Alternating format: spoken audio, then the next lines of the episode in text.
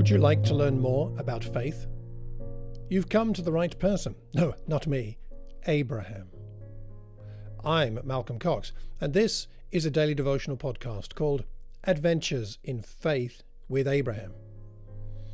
Abraham, who went, according to Hebrews 11:8, even though he did not know where he was going. Join me as we step out on a faith adventure with Abraham. Today we're going to finish chapter 16, which is verses 11 to 16. The angel of the Lord said to her further, Behold, you are with child, and you will bear a son, and you shall call his name Ishmael, because the Lord has given heed to your affliction. He will be a wild donkey of a man.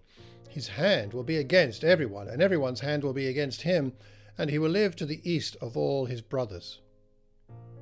Then she called the name of the Lord who spoke to her, You are a God who sees. For she said, Have I even remained alive here after seeing him?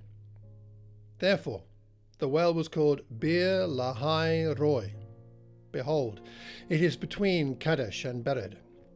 So Hagar bore Abram a son, and Abram called the name of his son, whom Hagar bore, Ishmael. Abram was 86 years old when Hagar bore Ishmael to him. What are we seeing here? When we feel seen by God, we are given the courage to live by faith. God gives wonderful promises to Hagar. How does she feel? She feels seen. The way it's expressed is almost like an astonished question. He sees even me? It really? Even me?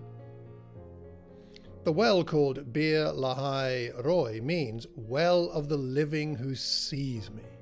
The name is a reminder of the caring God that Hagar encountered, encountered in her time of desperation.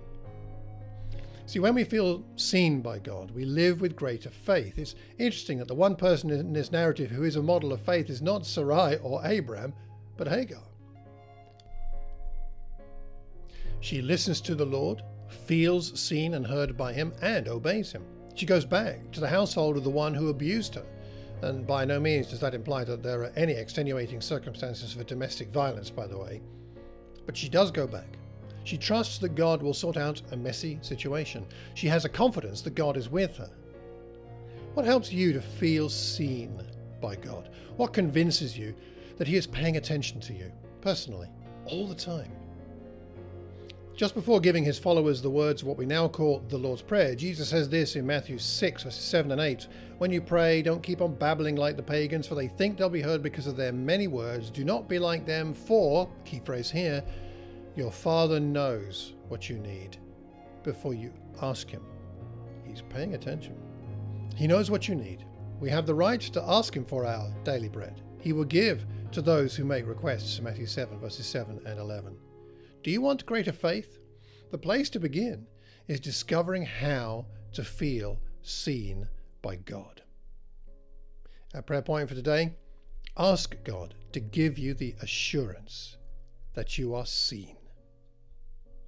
If you have any questions or feedback, please drop me a line malcolm at malcolmcox.org. Romans 4, verse 16. He is the Father of us all. Let's allow Abraham to be the father of faith to you and me. Many thanks for listening today. See you tomorrow as we continue our adventure of faith with Abraham. Take care and God bless.